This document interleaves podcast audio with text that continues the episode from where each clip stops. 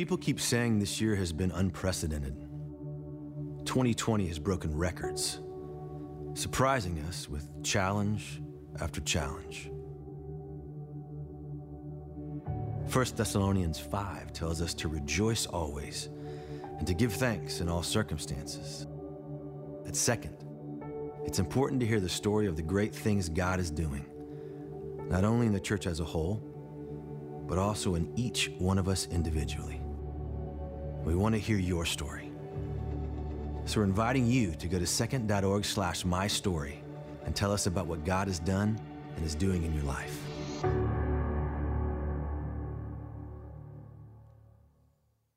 All right, we want to hear from you what God's been doing in your life during this year. So go to second dot org. You can either write out your story briefly or do a quick video.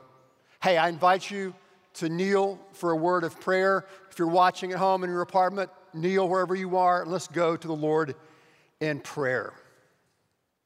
Father, I thank you so much that as we kneel before you right here in the worship center and throughout this city and throughout this nation, God, we thank you that we can come into this place and worship you. God, we thank you for New Song and for the encouraging word they've given us today already. And Lord, uh, we ask right now that you would be with our nation during this time of transition. God, we pray that you would bring peace. We pray that you would bring healing. And God, we pray that we as a country will continue to fight for the freedoms that you have given to us. God, we pray for President-elect Biden, that you would give him wisdom and courage as he seeks to lead our country in the future. God, we thank you that our country is really with you. Our citizenship is in heaven. You are our president. You are our Lord. And God, we've gathered here today to hear a word from you. God, speak to us. Change us is our prayer. In Jesus' name, amen. A lot of times I get questions about actually what I do, about preaching sermons. And one of the most frequently asked questions I get is this: how long does it take you to prepare a message? And my response is fifty-seven years.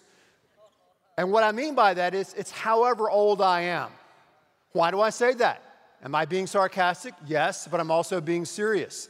Because when you give a message, a sermon, a speech, you're leading something, you bring all of who you are, the good, the bad, and the ugly, your past, your knowledge you have, you don't have. You're bringing all of that to the communication event. Another question I get is, where do you get your ideas for your messages? Where do they come from? Well, most of my ideas obviously come from this book, okay? They come from the Bible, and many times we're going through a different book of the Bible, so the messages come through Scripture. Other times, messages come through uh, people in our congregation as I'm listening to different needs and problems that people have. Uh, sometimes they come to me in, in random places. Like uh, I was at dinner the other night um, with my wife, and we were at some place eating hamburgers, but there was this boutique, uh, the really high-end boutique in the distance. And as I was eating a hamburger, I saw this neon sign in this upscale boutique, and the neon sign said, "I want it all." And I thought there, that's an idea for a sermon. Haven't developed it yet, but that's just kind of where some of my ideas come from. So this, that'd be good though, wouldn't it, right? I want it all. So the idea for this sermon actually came from an atheist, an evolutionary biologist by the name of Brett Weinstein. And I was watching his podcast. I mean, we're talking about it. It was a Joe Rogan in-length podcast, if you know what I'm talking about. But at the end of the podcast, Doctor Weinstein started talking about the word resurrection. We need to resurrect this and resurrect that. I just thought, isn't it interesting uh, that an atheist is talking about resurrection and how we need to resurrect certain things in our society? And I said, you know, that is a really good idea for a message. So sometimes you need to be shaken up and waken up by an atheist. Uh, and, and preachers are a little slow to realize, huh, the resurrection, that's kind of an important part of the Christian message. So what I want to talk about today is, are, is really three things. And, and, and I'm using the word resurrection really as a metaphor, an analogy. So in the crudest form, the, the term resurrection, or to resurrect something, means to bring something back to life. Something was dead, and now it needs to be resurrected and brought back to life. So as we look at our nation, as we look at the church, as you look at your individual life, what needs to be resurrected? There are three things I think we need to resurrect. Ready? First thing we need to resurrect is personal responsibility. Personal responsibility. The other two will flow out of personal responsibility. You say, well, what is that? What does personal responsibility look like? What do you mean by that? And why is it so important? We'll get to that in a second. But first of all, we have to realize and embrace what is the problem. What's the problem that we're facing? What's dead that needs to be brought back to life in our life individually and our lives corporately? Turn to John chapter ten, verse ten. We looked at John ten ten last week. We're going to look at John ten ten again. John ten ten again. John is the fourth book in the New Testament: Matthew, Mark, Luke, John. It is my favorite gospel. If I'm allowed to have a gospel favorite, it's my favorite one. In John ten ten, Jesus is talking, and he is laying down and dropping some truth bombs. Here's what he said.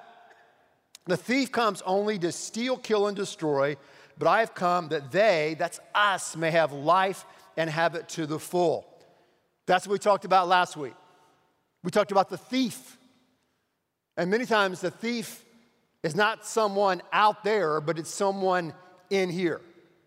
So we looked at what are we doing in our life right now that's bringing destruction and could be destroying us and actually killing us. How do we identify those things, and what do we do about it? So that was last week.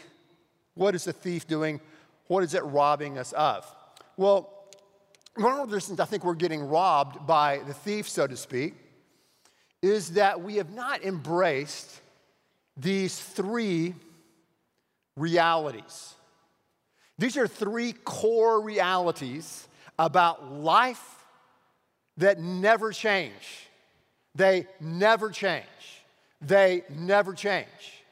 And a failure to embrace these realities leads to a lot of pain, heartache, and confusion. You're wondering, what are the realities? Here's the first reality. First reality is this: life is difficult. Life is difficult.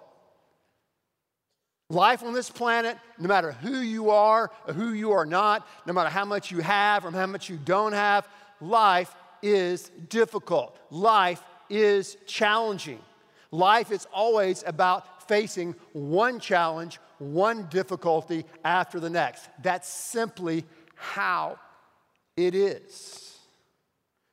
Second reality that we have to embrace, but sometimes we don't, is that life is unfair. A fare is something you pay to get on the bus. Life is not fair. Life is unfair. We are born into an unfair world. Decks are stacked against some people. Decks are stacked for other people. There's always going to be someone who's more pretty than you are, who's more athletic than you are, who's smarter than you are, who's richer than you are, who's born in a better zip code than you're born in, or whatever, or has less pain and suffering. There's always going to be this imbalance, this unfairness of life. That is a part of the human condition. Third reality that we have to deal with is that life is full of suffering. Life is full of pain and suffering. You can't escape it. A lot of pain and suffering we have in our life, as we looked at last week, are caused by our own choices. Our choices have consequences. And so when we make bad choices, we have bad and ugly consequences. Some of the pain and suffering in our life is caused by circumstances that are beyond our control. We live in a broken, fallen world with broken, fallen people who do broken, fallen things. The world, the universe, the cosmos is not the way it's supposed to be. So our lives are going to be full of suffering. That's simply how it is. And there was a great novel written years ago, a really small novel written by yet another atheist, Voltaire, called Candide. And Candide is a, is a satirical little novel that he wrote against the prosperity gospel even before there was a prosperity gospel. If you've not read Candide, it's an absolute beatdown talking about the unfairness, the difficulties, and the sufferings that we encounter in life. So, what happens to us when we bump up against the unfairness of life, difficulties in life, and pain and suffering? What do we do a lot of times? Well, a lot of times, at least in our, our culture, the Western world, is we go check out and go to see a therapist, right? We do. We go see a counselor. We go see a therapist. As you know, if you heard me talk before, if you read any of my books, I'm not against therapy or counseling at all. I wouldn't be here if it were not for counselors, okay? I need help. I get it. But some therapists, it's kind of interesting. Some people go into therapy basically because you're trying to answer the question, why? Why is my life difficult? Why are things unfair? Why am I suffering? And in light of that, why am I doing what I'm doing? And why am I feeling what I'm feeling like? And you, you go into some counselor's office, you sit down, they're going to ask you, well, tell me a little bit about yourself. And then they're going to say, tell me a little bit about your past. And they're going to start digging, one session after another, digging, digging into your past. Tell me about your family, your mom, your dad, your step-parents, whatever happened, your sibling. Tell me about the events. And pretty soon, they're going to have a picture for you of what's happened in your past, of the difficulties, unfairness, and suffering. And many times, clients or patients leave the therapist's office with a list of people or things to blame, right? Right? So my life is, what's going on in my life is not my fault. It's my past's fault. It's my parents' fault. It's their fault. And so they leave that place. This should be a place of healing and moving forward, but they leave that place instead stuck and blaming others for their situation. Now, imagine if you would, we could put someone, take someone out of history and put them on the therapist's couch, okay? So I thought about what if we could go dive into the Bible, the biblical history, and put someone on the couch. And I, who I want to put on the couch is one of my favorite guys in the entire Bible, definitely my favorite guy in the Old Testament, because there's some cray, cray, crazy stuff in people in the Old Testament. And one of the only righteous dudes in the Old Testament was a guy by the name of Joseph. Let's say if we could put Joseph on the therapist's couch, okay? Can you imagine that? And let's kind of twist the story a little bit. So Joseph sits down on the couch, and the counselor says, well, tell me a little bit about yourself. Tell me about your family. And Joseph goes, well, I grew up in this family and had a lot of brothers. And, you know, I was the youngest and the baby. Therefore, I was pampered. And I had, for a while before Benjamin came along, and I had all this stuff and had this cool custom-made coat. And, you know, I had all these dreams and visions. But, man, my brothers were jealous and envious of me. And so my brothers sold me out. You ever heard of human trafficking? I was the first person that did that. And they sold me out into slavery. Now, and, I, and before I became a slave, I was thrown in this dark pit. I was just taken of everything. I'm there in this dark pit, and I'm so ticked off. I'm so mad about at God, what he's done in my life, and my brothers, and my dad didn't do anything about it. And I'm just mad as a, as a stack of hornets, man. Finally, some people take me. They, they take me over the lines. They smuggle me to this place called Egypt. They put me in this guy's house by the name of Potiphar. He's in military intelligence. And his wife keeps coming on to me and coming on to me. And, you know, and Potiphar is out, you know, on a business trip. And, man, I just started, you know, having relationships with her. Why not? Man, life has ripped me off. This is not what I thought was going to happen to me. It's unfair. I'm just going to go ahead and have a good time with Potiphar's wife. Why not? She likes me. I like her. Love is love, right? Finally, though, I got caught. I don't know to, to tell you my story, you know, Doctor Fuzzy Face. But, you know, you know, I, you know, I, I got out, and Potiphar caught me, and he threw me into prison. And I was in prison. I was so mad and angry, and I was like the only Hebrew in the whole prison for a while, and finally some other ones got in there. So I started this gang called the Hebrew Hellraisers, and man, I just, I've just been out for a while, and I just can't wait to get revenge on all those people who messed my life up. I'm blaming others. I'm just going to be the victim, Joseph said.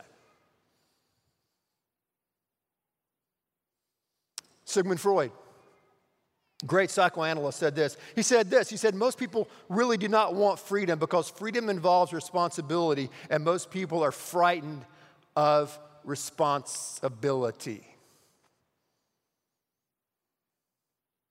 But those of you who have read a little bit of the narrative of Joseph, you know that's not what happened to Joseph. Joseph didn't blame other people. Joseph didn't play the victim. Instead, even when Joseph was in that dark pit of depression, he said, I know that God is with me. When he was in Potiphar's house and he was a servant there and he was falsely accused, unfairly accused of sexual harassment, he knew that God was with him. Even when he was thrown into a dark prison and forgotten and wearing the orange jumpsuit, Joseph knew that God was with him. What did Joseph do? Joseph took responsibility for his life before God.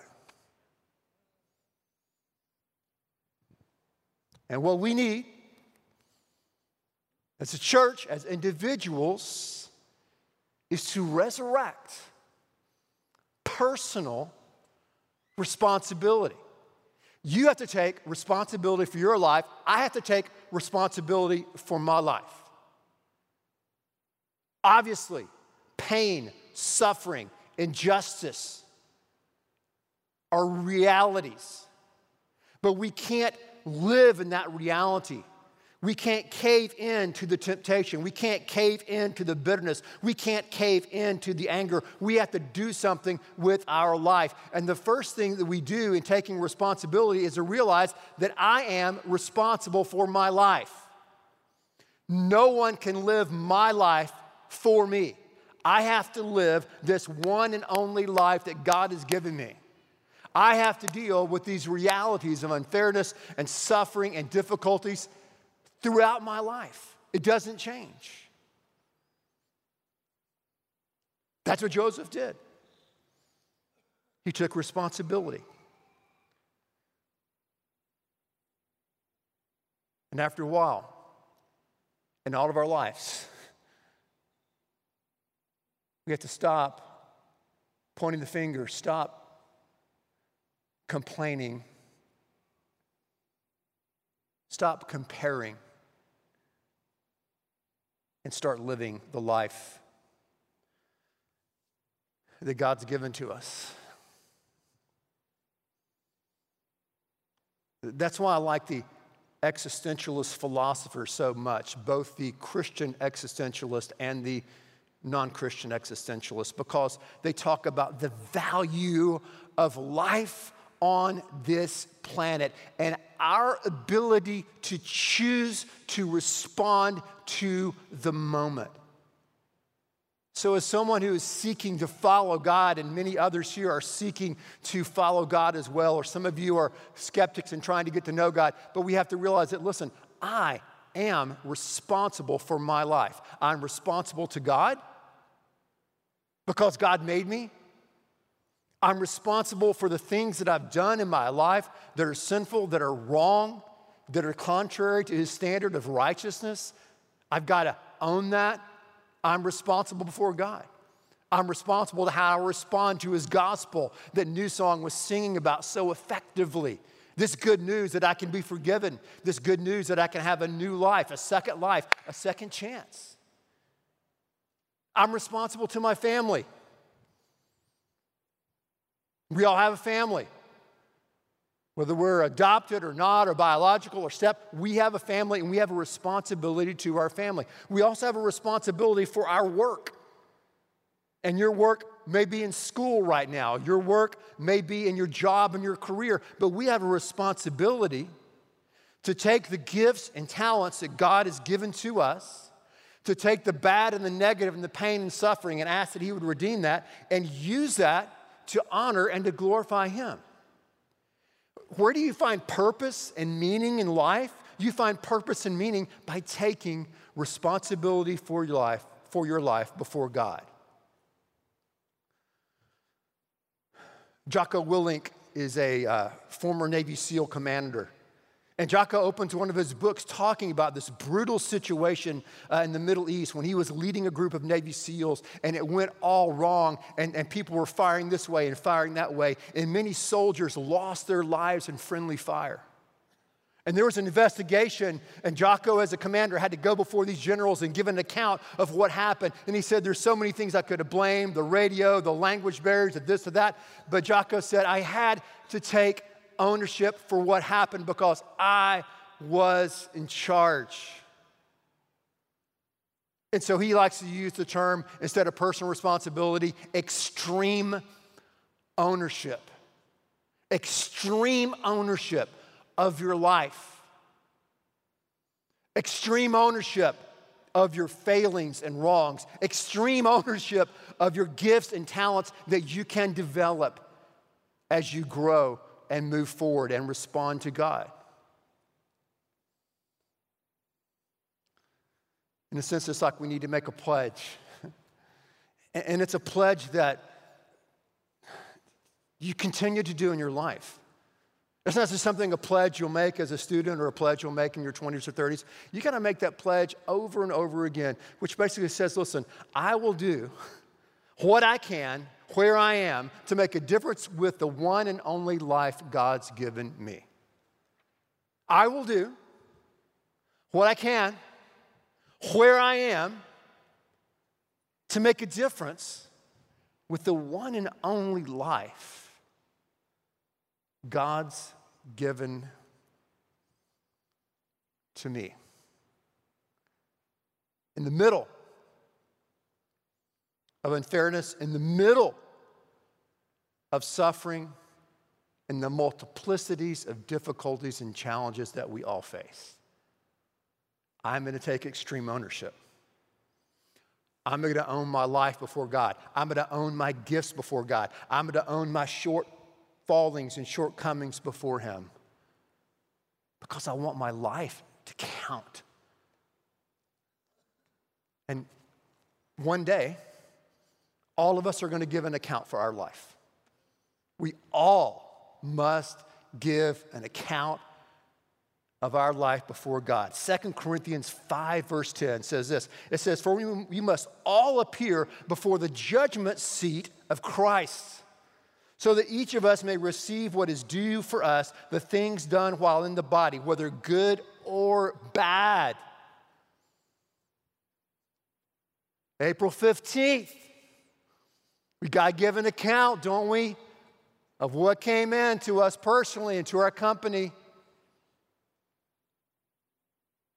In life, we have to, we're accountable. You're accountable to your teachers. Teachers, you're accountable to your students. Bosses, you're accountable to your employees or to your board of directors. Employees, you're accountable to your boss. We're all accountable for the work that we're doing, and we're ultimately accountable before God. God expects us to be accountable for our life, for what we've done for him. And you say, what will we be judged about? What will we be held accountable for? We'll be held accountable for, check this out, our response ability. We'll be held accountable for how we responded to God, to our life, with the abilities that he has given to us. It's our ability to respond. It's our response according to our abilities. Old Joseph Man, talk about a brutal, unfair, difficult life of suffering. Oh my goodness. Talk about Job, the oldest book in the entire Bible. Suffering, the difficulties, the injustices. But what did Joseph say? If you know the story, he went from the pit to Potiphar's house to prison. Wherever he was, he said, God, I want to use, I want you to use me. I'm responsible for my life, for my talents. Wherever I am, I'm going to make a difference with my life, even in prison, even in injustice. And he rose to a point, to the pinnacle of power and influence, where he became second in command over all of Egypt. His family came to him. His brothers who betrayed him, who trafficked him, came before him. And what did he say? You meant it for evil. And what happened to me was evil. It was wrong. It was painful. It was sinful. But somehow, some way, God meant it for good, for the saving of many lives.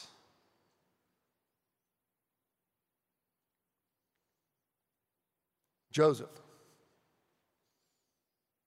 went from the pit of despair through the pinnacle of power and influence because he took responsibility for his life before God. Even in the dark times, the tough times, the brutal times.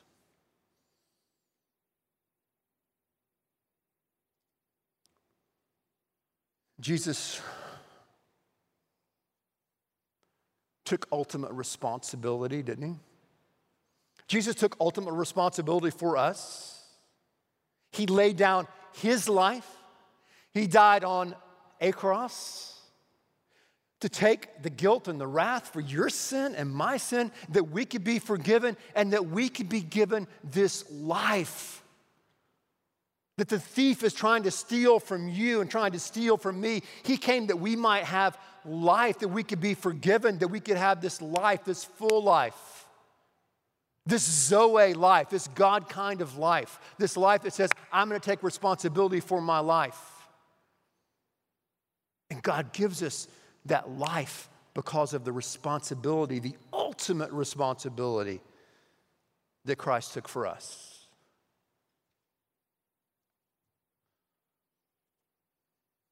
Three things that need to be resurrected. The first thing is personal responsibility. Number two, just kidding. Number two and three we'll get at next week. All the guys are panicking. It's football season. I know that.